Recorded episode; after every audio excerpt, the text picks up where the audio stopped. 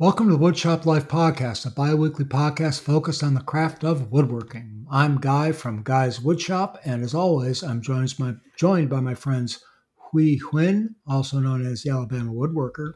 Good evening, Guy. Good evening, Hui. and Sean Walker, creator of Simple Cove. Good evening, Guy and Hui. Good evening, Sean. Good evening, Sean. Sounds like Pete, uh, public broadcasting. Oh. Anyways. this podcast is intended to answer questions from the woodworking community and give you some of our perspectives on how we get things done in our own shops. We also have a Patreon account. Right now, we're at one level, and we're simply asking for a small donation just to try to cover the cost of bringing you this podcast. So please go to patreon.com slash woodshoplife and stay tuned to the end of the show to hear what we've got going on in our own shops. So we're going to start and get right into it. Hui, you've got the first question.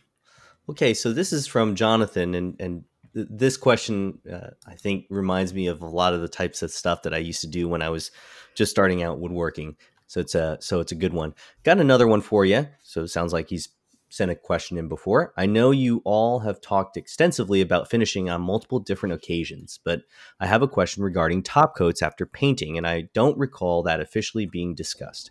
I made my son a lofted bed during the pandemic, really basic construction grade lumber piece. Guy, go easy on me. Uh, That's what he's saying, Jonathan. You don't need to go easy on me, guy. You, you beat me up every show, so it's fine. Uh, at the time, I stained it with a dark oil based gel stain and followed up with an oil based poly top coat. I'm now repurposing the bed for his younger sister. I've disassembled it and plan to give everything a good sand because, frankly, at the time, I didn't do the greatest job. I'm planning on painting the bed white, so right now I'm thinking I'll need to prime it and seal it before using a basic latex paint and then finish it off with a water based poly. What are your thoughts? My guess is y'all aren't painting very many pieces, but when you do, what kind of top coat do you use, if any? So, this is great question. Stuff I used to do stuff like this all the time when I was first starting to woodwork. You know, sand something down that you already had and repurposing it, basic stuff. And uh, I've I've learned a couple things. Um, first off, I will say the primer that you use, I would use a stain blocking primer uh, because you have a, you applied a an oil based stain already, gel stain, and so using a, a stain blocking primer will prevent tannin bleed, especially if it's some construction grade lumber. Uh, can you I, can you give us an example of a of a product you might try? We um, I think Valspar has one. Oh gosh, it's just it's just called a stain blocking primer. Um, uh, I think you could use a Kilz uh, yeah. or I'm trying to think what is the other very prominent brand. There are two Kilz and another one. Oh, what what is the name of it? Does Zinsser have one, or is Zinsser? Yeah, I, they may, maybe that's why I'm getting confused. But I know I've used Kilz and that's I, that's what I was thinking too. Do the other company have one? Maybe they're the same. Yeah, there's like two or three main ones that you can buy at the big box store. Uh, any one of those is going to be fine.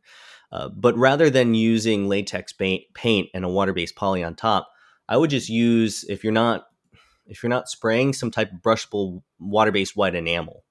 Uh, it, I think it's harder than latex. It's going to give you a little bit more resistance, and then you don't have to apply a water-based poly on top of it. Uh, you can do that for added protection if you want, but I really do think uh, some type of water-based uh, brushable enamel is going to be your best bet and it'll just save you a step of having to you know scuff sand in between and then you know applying a water-based poly on top um, I, I, don't, I don't think you need to do that if you used if you use a strong enough or hard enough uh, material what do you what do you think guy uh, i want to hear what sean has to say because if i say something there won't like, be a, there won't be any meat on the bone left for Sean. I think he always gets shortchanged. So yeah, yeah. Go ahead, Sean. I'm sorry. No, um, oh man, now you just put me on the spot. If I don't say exactly what Guy was gonna say, I'm gonna get blasted. No. um, I'm gonna uh, let's see. I agree with Hui. Uh, Zinsser does have a a stain blocker, so I think it may be different. Okay. So yeah, I agree with everything you said, and I would use a water based water based top coat like a poly, just because. Did he? He said that uh, Jonathan said what color was he going with? White. Yeah. Yeah, Mhm. just so he doesn't amber the the the tone of it by going with some oil based top coat. Man, if, guy, what do you got to say about it? I would not use a clear top coat on it. It's going to yellow. Doesn't matter Yeah. what it is. Water, oil, doesn't matter. Mm. You put a a, a coat over that, and eventually it's going to yellow. Over Yeah. white? Yep, especially uh, just because it's white. Any other color, it's not going to be as prominent, but hmm Dang, White. that was close. hmm it's going to. My experience, anyways, has been that it yellows. Doesn't matter what you do. I've I've I've had that happen to me a couple times, and I Mhm. won't make that mistake again.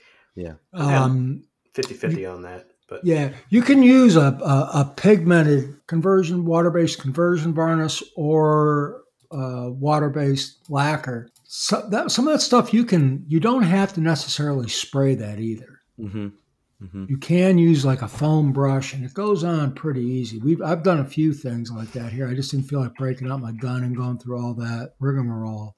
Yeah. And I've just pulled it right out of the can with the foam brush and put it on, and it was fine. It's great for Um, touch ups. Yeah, so you might want to try that, um, but like I said, I don't think I'd recommend putting clear top coat over the. Yeah. But I agree with uh, Hui on the the enamel paint. Yeah. Or, or, or a derivative of that, some, Yeah. something similar. Yeah. Yeah. I think Sean's got the next question. This is from Firelight Woodworkers, or Wo- Firelight Woodworks, rather. Hi, fellas. I found your podcast a few months ago, and I'm working my way from the start to get all caught up. So please forgive me if you've addressed this question before. For the last few years, I've mostly focused on turning, but my wife would really like a new bed frame and has asked me to design and build one similar to the one from a local wood furniture shop. I'm planning to make it out of solid cherry. I hear a lot of talk about wood movement and particularly how it is problematic in cross grain situations. I was planning on using a domino to attach the horizontal pieces of the headboard and footboard to the posts, but that creates a cross grain situation. Is that a mistake? Any tips for making that joint and accounting for movement? Thanks for the great content. For someone who hasn't made furniture in quite some time, it helps give me reminders of all the things I've forgotten. Hmm. Uh, Firelight Woodworks sent us the, a photo of the bed, and I believe on Instagram called it a like a sleigh bed type Yeah. style Mhm. that has the wide footboard and or the wide panels on the footboard and the headboard.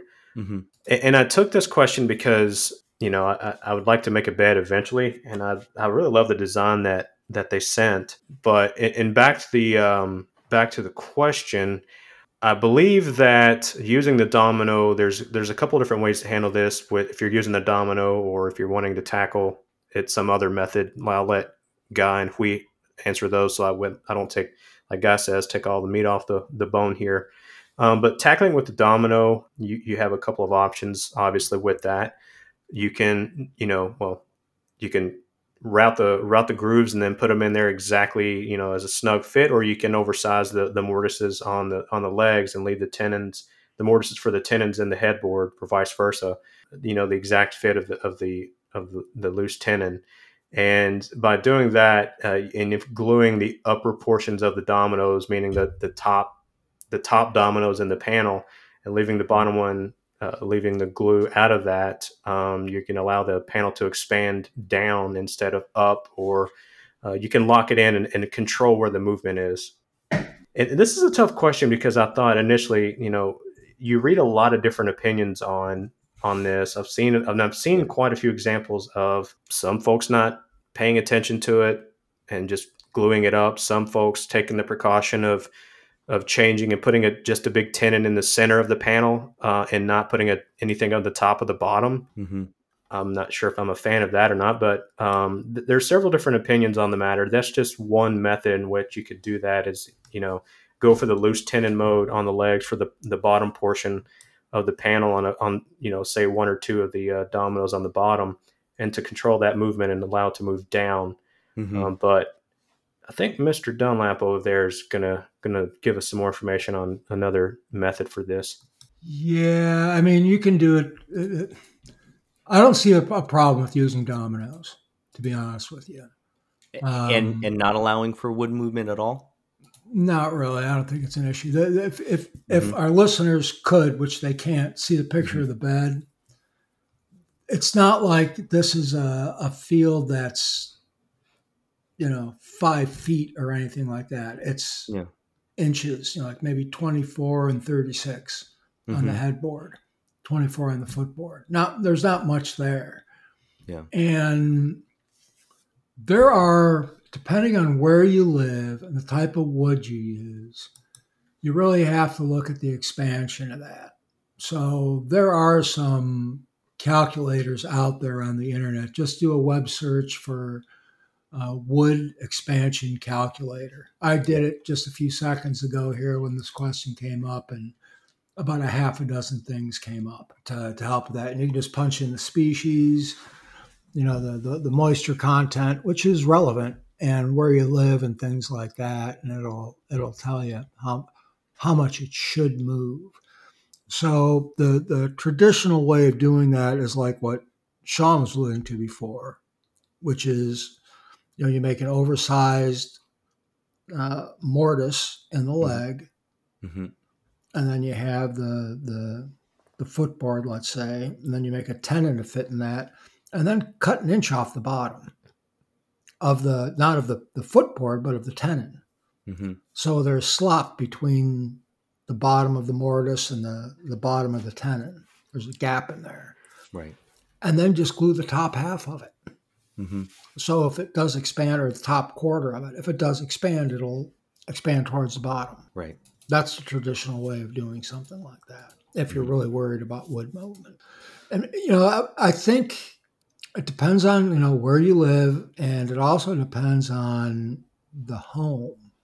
Yeah. I, I- I know people really get very involved with the wrapped around the the, the, the axle about wood movement. hmm It is a thing. However, in my house, I have a, a humidity controlled, temperature controlled house. It's Mhm. 70 degrees in here year round. Humidity is always the same. hmm Nothing in my house moves. And one of the weird things about like I have I, I pulled out some books and and preparing for this question because I'm genuinely curious. They didn't, you know, none of the books that I have mention anything about, and I don't have a lot of books about leaving room for a, a sleigh bed panel like that to expand and contract. So it, it's just weird. Um, some people are just overly cautious. Some people are, you know, and I understand some of the places you read this, like perhaps maybe some of these other websites, like Fine Woodworking Magazine, they want to make sure that they're following the best proper, uh, the, the best What, are- what potential guidelines. to do? Huh? What do the books say to do? The book didn't mention anything about it in this illustrated cabinet making book um, about you know doing anything like that or about making making stuff smaller, the tenon smaller, anything like that. But there's so many drawings in here. Maybe perhaps I'm I missed it, but I didn't see much on it. Um, But it is a some people are concerned by it and talk about ways that we discussed.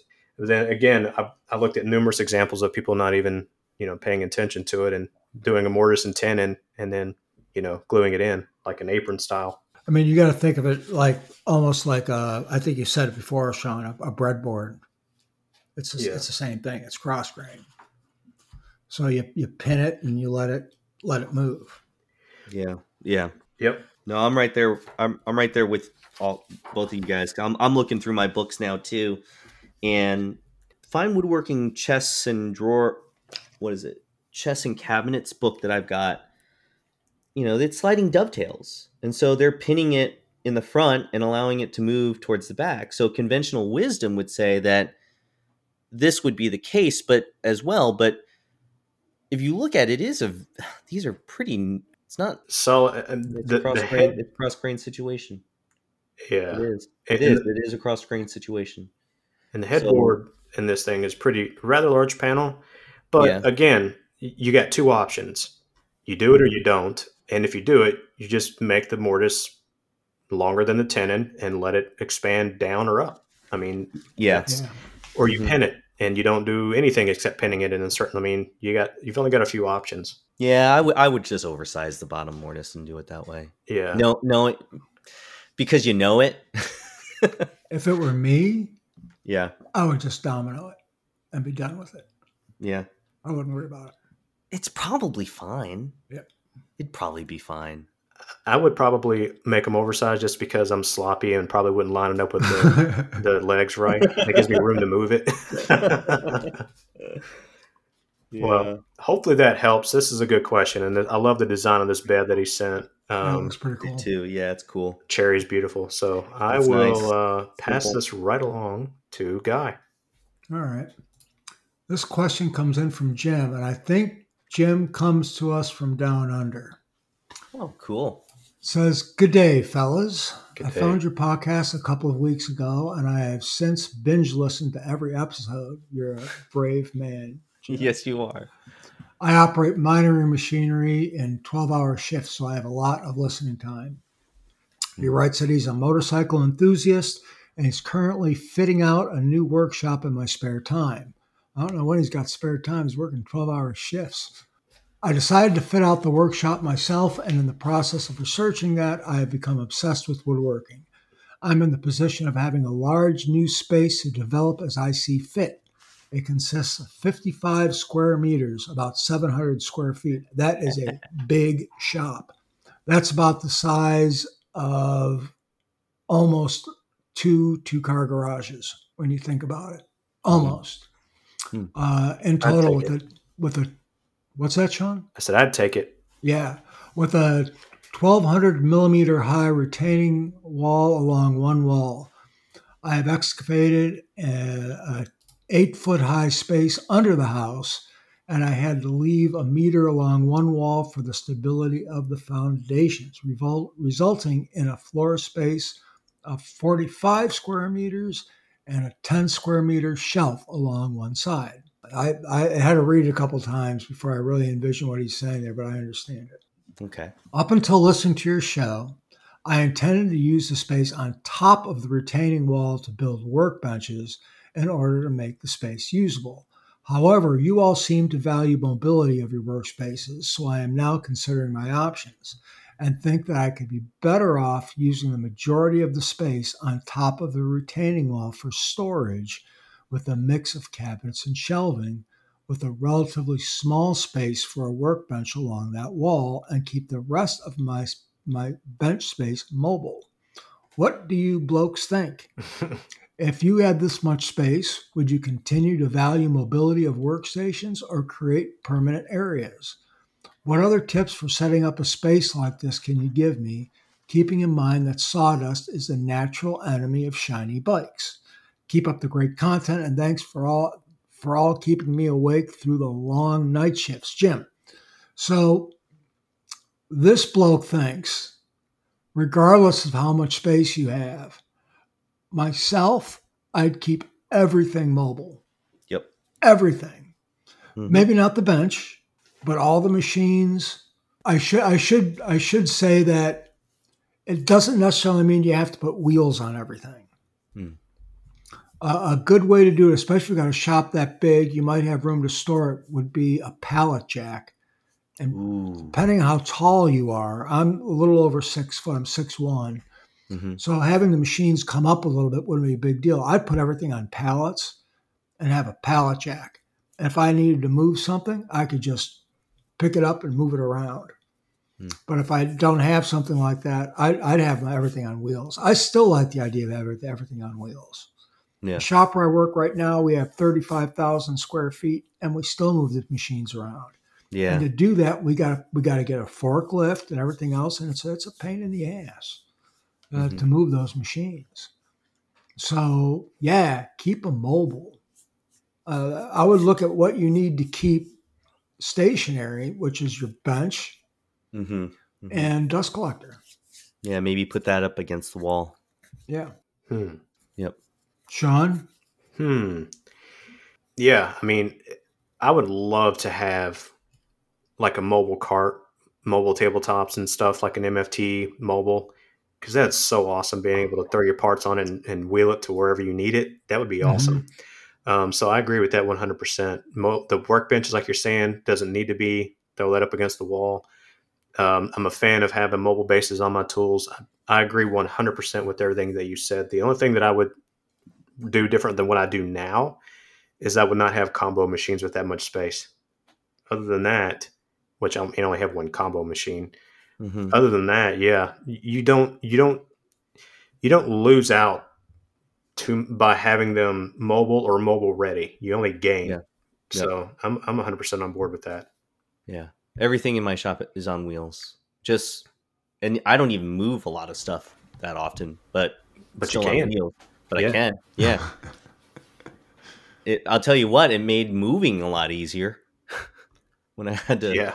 move to a new shop. Which I, I mean, I've done it once but I could do it again if I need to. Unlimited times. We're ready to move, especially these high interest uh, rates. Yeah, but but even my even my assembly tables on wheels. Guy, your assembly tables on wheels, right? Yes. Yeah, it's on yeah. casters. Yeah, I yeah. wish mine was. Um, I will say I'm a workbench. It's not mobile, but I do well. It's kind of mobile. Um, I do have those workbench casters that pop down. Mm-hmm. Yeah, even that I can wheel around. I mean, yep. and when I'm done, I'll pop it back down, and it's good. Mm-hmm. So it's a win-win, in my opinion, to have these things mobile. Yeah, I agree. So the, the thing is, though, you have to get the right mobile bases. I've been through a bunch of different types of mobile bases, and I'd say nine out of ten of them were total garbage. Make yeah. sure it's I found right a, I found a, a, a mobile base that I'm just in love with, and they're on all the machines now, and they work. Uh, what brand is perfectly, it? exactly the way they're supposed to. They're Portamates. Portamate, yep.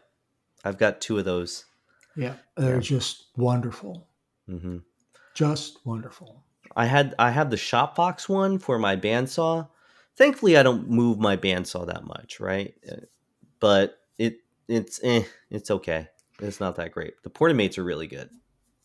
Yep, I've got that on my drill press and my scroll saw because I use a scroll saw a lot, right? Um, I, I, don't use the Portamates a lot because uh, all my cabinets and whatnot are on uh, are on casters. Well, that's our first round of questions, and I'd like to talk to you about this show sponsor, which is 3M.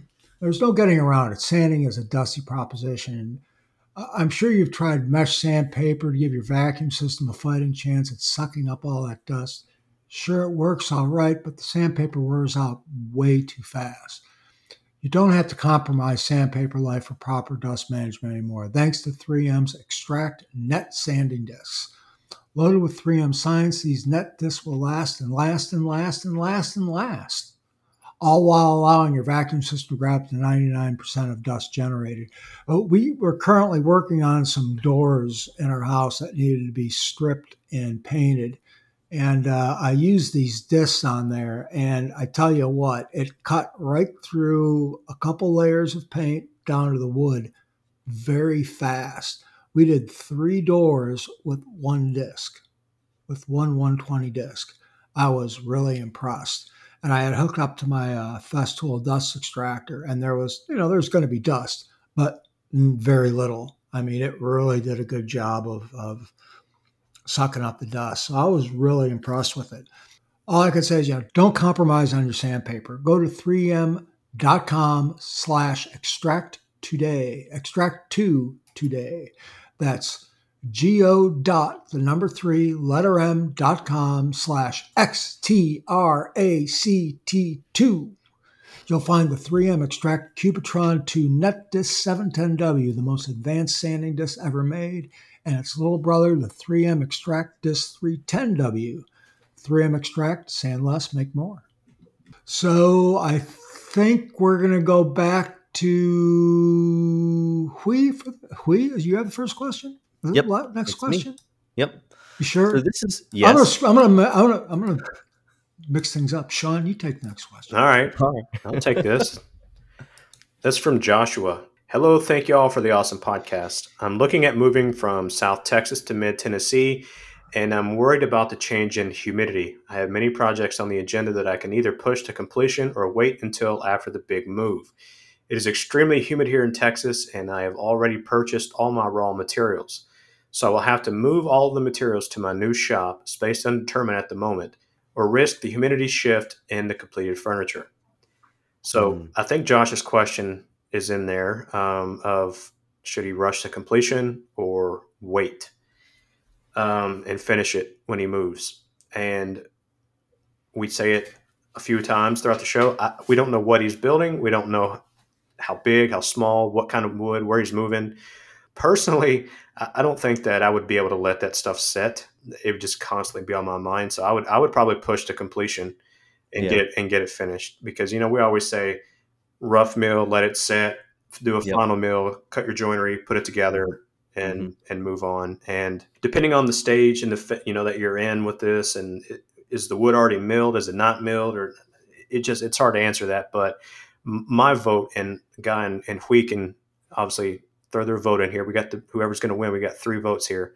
Is to uh, push to completion and get it done so it's not sitting. Mhm. Hui, what's your vote? I think it depends on where, in what stage of the build he's Oh, no. in. Oh no, you got to vote one way or the other. But I mean, but it depends. It depends. Uh, okay, I would say wait.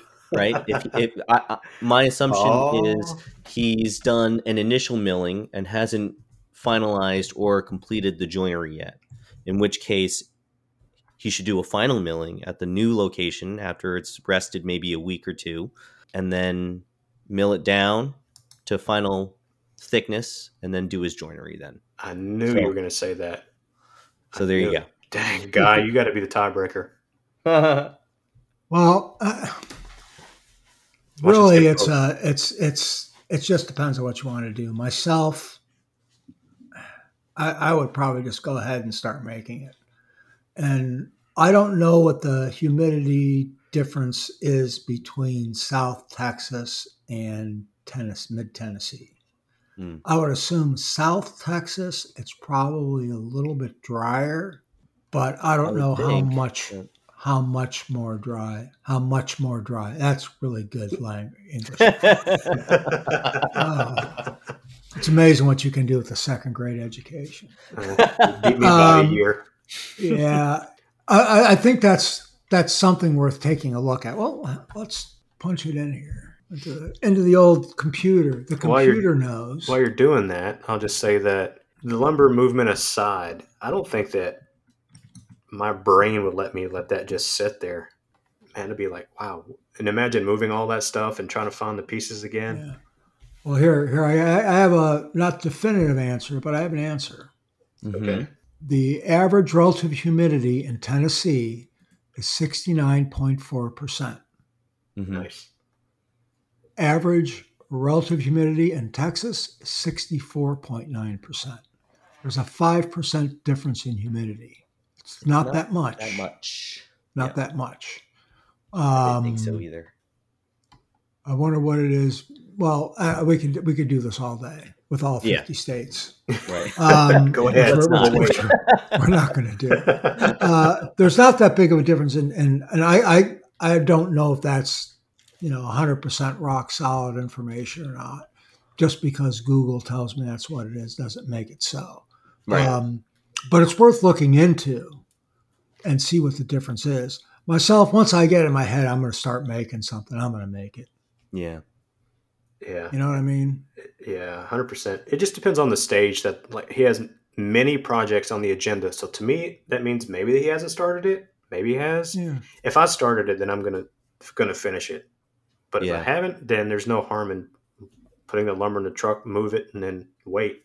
Yeah, it's kind of misleading. It says I have many projects on the agenda that I can either push to completion or wait till after the big move. It sounds like the first part of the sentence, many projects on the agenda means you haven't started them yet. Yeah, But then Yeah. it says in the same breath, I can push to completion. Well, Mm. that sounds like you started them. So I, yeah. Finish them. um, I'd say finish them. I, Yeah. I, if there, Sure, I, yeah. I'd, what I would do is I'd grab the low hanging fruit. Yeah. Pick the yeah. projects that you can start and finish Mm-hmm. that you know you can finish before you have to move Right. Yeah, and get them off your plate. but don't fret if you have to pack that lumber up and move. Yeah, I don't Yeah. think so. Not with not with five five percent difference. It's not that big of a difference. Yeah. Yeah. It's Two to still quite a one. Finish it. Yeah. Mhm. All right, Hui you're next. All right, this one's from Robert. Hi, fellas. Love the pat- podcast. The value, the value and knowledge us woodworkers get from your content is unmatched. Great mix of personalities and experience. I've worked hard over the last five years to renovate my shop and acquire tools. I have a small space, 260 square feet, but fully dedicated, insulated wires everywhere with multiple 240 volt, uh, 240 circuits. I have mid-range tools: six-inch jointer, 13-inch planer, table saw, router table, bandsaw, drill press, 14-inch radial arm saw. Yet to rebuild, but plan for a joint miter arm saw station. A friend of mine is getting into woodworking and just bought a house that came with a fully loaded cabinet shop, 1,600 square feet, fully loaded. My goodness, that is ooh, that is nice. This shop is about five minutes from me. With access to this, what would you change to your workflow and small shop? I do really like having a full shop so I can work at night when kids are asleep. Second question Got a pile of zebra wood from an estate sale. I have an 8 quarter, 12 inch wide, 4 foot long piece. What would you do with it? So that's sort of an offshoot, uh, offshoot question, excuse me. In terms of the shop, I would keep all the tools that you have uh, for the exact reason that you just mentioned. Uh, you like having a full shop, and at least you can work in there when the kids are asleep. I imagine there are probably going to be you know late nights where you can't sleep or something. You want to go out there and do it, uh, do woodworking. Um, just keep everything fully, you know, just the way you have it. Uh, I wouldn't do it any different. And on top of that, I don't think it's too dependable to be able to go to your buddy shop, you know, at a whim. Uh, that's probably maybe a little, at least for me. I, you know, I'd I'd like at least a little bit of notice as to when somebody's coming over to use the shop. But I think you know that that's great and that's awesome that you're friends with them. But keep your shop the way it is, you know, and especially when you have um, small things that you want to joint just really quickly. Even if you know he has bigger jointer, bigger planer, uh, bigger setup in general, I, I'd still want it in my shop uh, just to be able to have the freedom to do it when I want to. If I were to do anything, I might maybe have bigger assembly spaces or workbench spaces. And you know, you can maybe do a majority of your milling and whatnot at his shop, having that nice big wide open space. What are your thoughts, Sean? Hmm. You always go second. I would. uh I would probably. I would. I agree. I would keep everything that I have. I, I would hate to have to rely on my buddy being home and hey, can I come Right. over? Can I come over? And do me pay? Yeah. And then you got the awkwardness. Do me pay for some of the electricity and or some of the heat, some of the you know whatever. yeah, yeah, Um, so I would keep what I have, and then, like we was saying, if for some reason there's a tool that you don't have access to for the capacity reasons, yeah, you got the perfect setup. Or if you got this person has a 1600 square foot fully loaded shop, I would like to, you know, if they have it, use it for maybe their their finishing room for spraying and stuff, and not have to Mm. set that up in my smaller shop or go outside. That'd be pretty cool. that would um, be cool. But Yeah. I think that I yeah I would keep. I agree with Hui keep everything and keep on rolling. Now, what about the zebra wood? He's got this eight quarter, twelve inch wide, four foot long piece. What do you think? I I, I wouldn't. I would keep it up to uh, make like veneered panels and stuff because I, I love zebra wood with walnut. Like zebra Yeah. wood the panels looks great. I agree. Are, are- are you gonna, are you going to cut that veneer off that zebra wood by yourself there? Have you have you ever used zebra wood? No. It's like cutting rock. Oh, really? Yes, it's very hard. yeah. Get a get a carbide blade. No, I don't know. Uh, guy, how about you? What would you do? Keep shop, or what if you did downsize shop. it? Keep the shop. Shop. Keep Keep shop. the shop. Yeah, it's exactly what you guys said for all the, the same reasons. Uh, I don't want to have to depend on anybody for anything if I if I can Avoid avoid it. it. Yeah. yeah. You know, Sean brought up a good uh, a good idea. You know, it's like, hey, you know, maybe he has this or this that you don't have, Mm-hmm. and then you don't have to buy it. I can Mhm. see that, Yeah. Mm-hmm. but for the most part, I'd want to keep all my own stuff. mm-hmm. As far as the zebra wood goes, I would keep it to use for accents on projects. Oh, yeah. I don't, Yeah, I don't like know if I inlaying try to cut veneer out of it. It's just too damn hard. Um, I mean, is there is there zebra wood ven- uh, veneer? I'm Oh, sure. there's- Yeah. there's veneer for everything, Yeah. and I But I would guess- rather I would rather just buy it Buy than it. try try to make it. Okay. Um, Well, I've never cut through zebra wood. I've just seen it with Hey. I haven't either. Panel. Learned something new. Yeah. But it's hard as all get out. There you go. the, the the stuff I used was was hard. I, I maybe I maybe maybe it wasn't zebra wood I was using. Maybe it was rockwood. Yeah, Oh man. Brazilian cherry was is hard. I have some of that. Yeah, I I'm have trying some to resell that as well. Mm. Oh, you wouldn't try to? Mm, I wouldn't, just because man, that stuff is hard. Yeah. Hmm. Well, uh, guy, you've got the next question. The Okay, last the one. Last question. Ooh. Yep.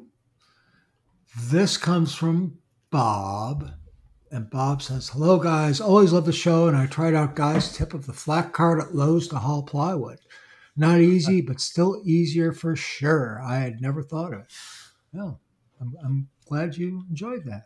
And th- that got you a new Patreon subscriber. Oh, there you go. Oh. My latest challenge in the shop has been the quality of cut from my bandsaw. Please don't laugh. I'm working with a 14 inch Delta clone from overseas that I bought in about 1986. And has always needed a concrete block on the base. Now I am laughing to keep it from waddling out of the shop on its mobile base when it's running. So I would never call this a precision balanced machine. I do have guides and blade tension well dialed in, or as much as you can dial on a 35 year old cheap bandsaw. I have replaced the tires and blade, and I'm currently using what, and the blade I'm currently using is a good quality and sharp. Motor is one horsepower, 120 volt, that I have never seemed to have bogged down on me. I typically use four or six TPI quarter inch blades, basically because I'm too lazy to swap them out. Sounds like me. The saw tracks well, but the cut has never been smooth. It's not rough like a 10 tooth circular saw blade would be on particle board. It's more like a washboard surface with, with consistently spaced ridges on all the surfaces.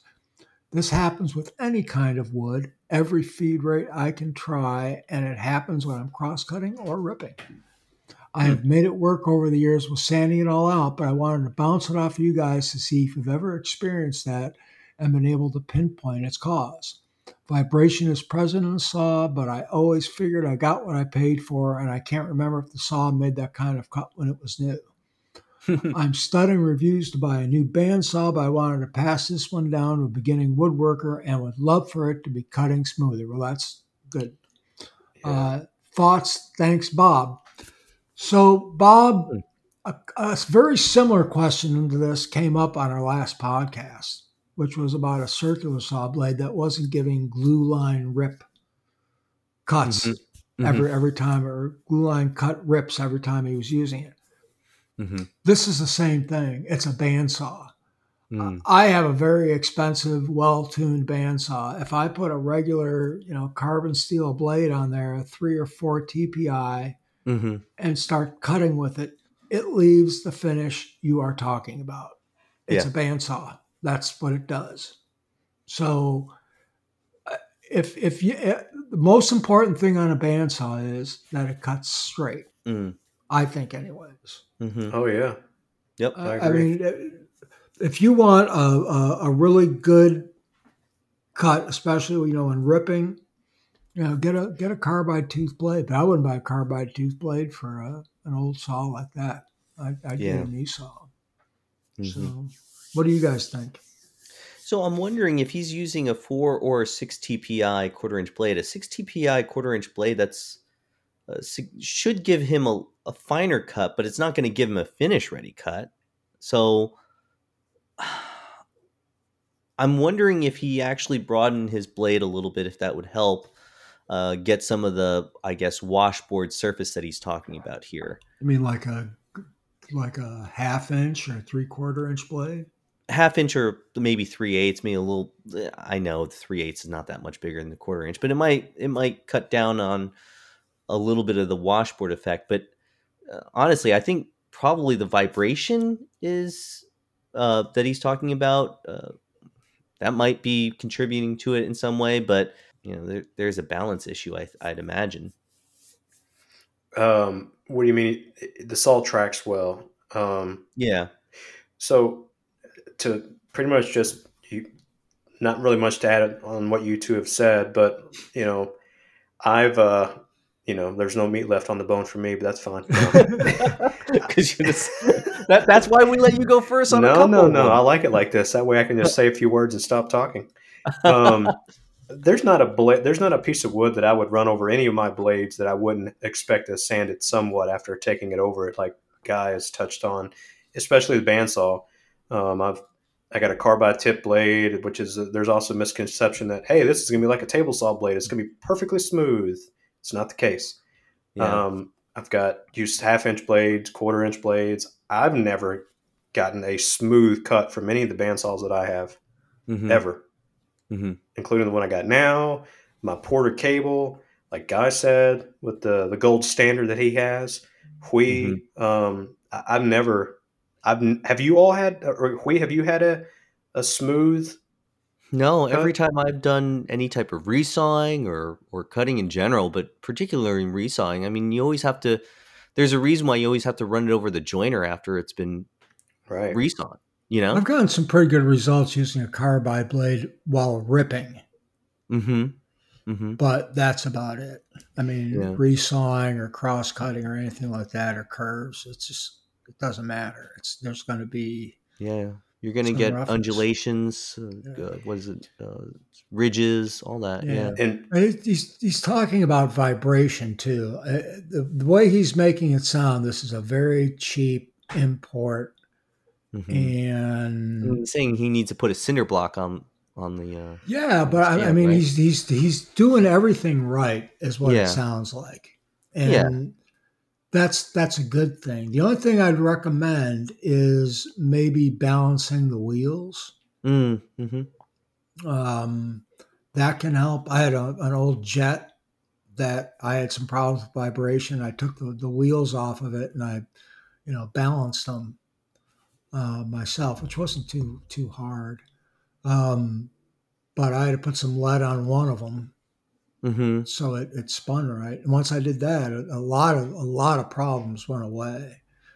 Um, yeah, it, it it would be helpful if we knew how how intense this you know surface Vibration. looked afterwards because Oh yeah.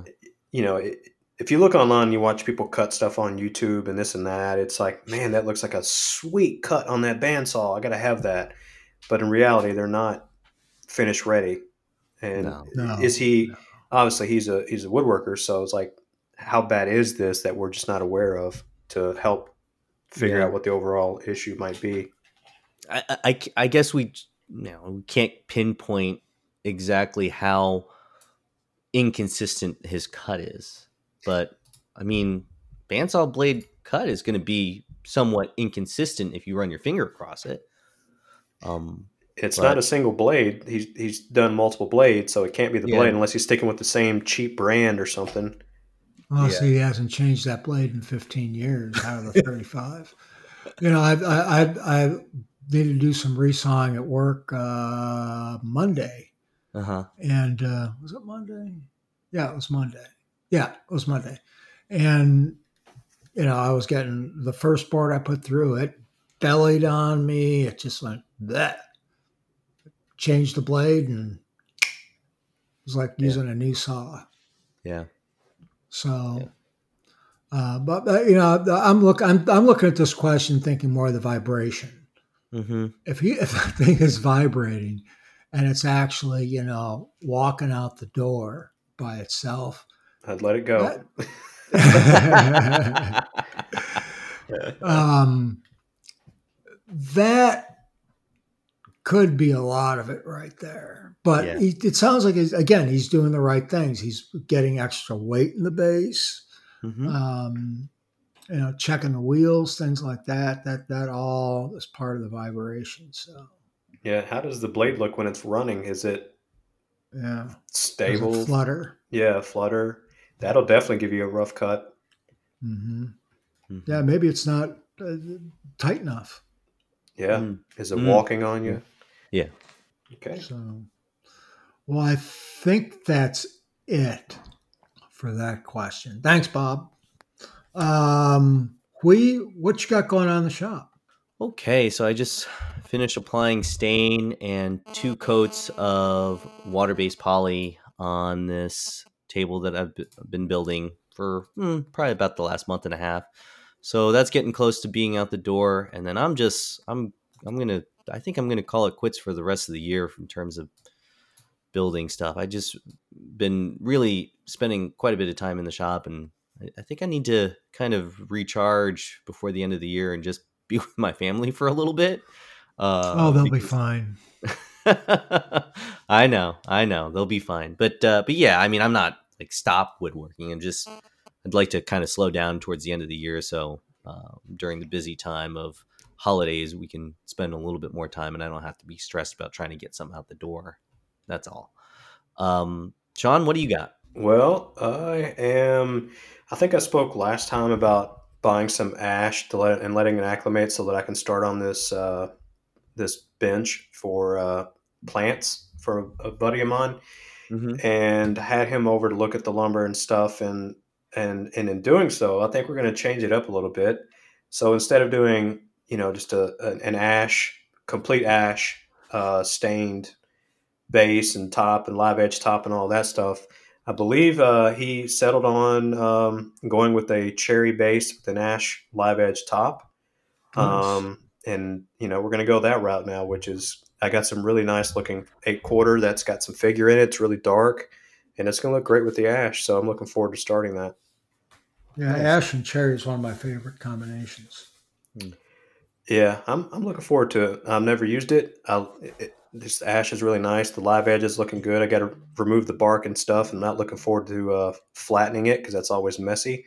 But it's going to look really good, I think, when it's done. bring, bring, it, bring it up here, man. We'll we'll run it through our 54 inch planer sander. Dang, 54. It'll take. Yeah, we'll just run it through twice. It'll take 15 minutes. now just got to determine is it worth the four hour drive each way? Yep. it's not four hours from Lexington. How long did it take for me to get there last uh, time? It's about two hours from. from oh, okay. Well, That'd be worth well, it. I can make it. I can make it to Cincinnati in an hour and a half. Meet me halfway. You take it back, and then I'll come. No, no, no, no, no. Uh, love it.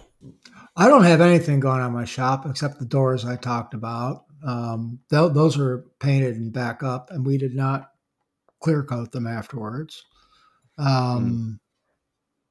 That's that's about it. At, at, work, we have a bunch of stuff going on. We got a bunch of new projects. Just the typical stuff, credenzas. Uh, I got a rush order that I had to jump on today right away for mm. three serving trays. The world stopped Heck yeah. To make three serving trays.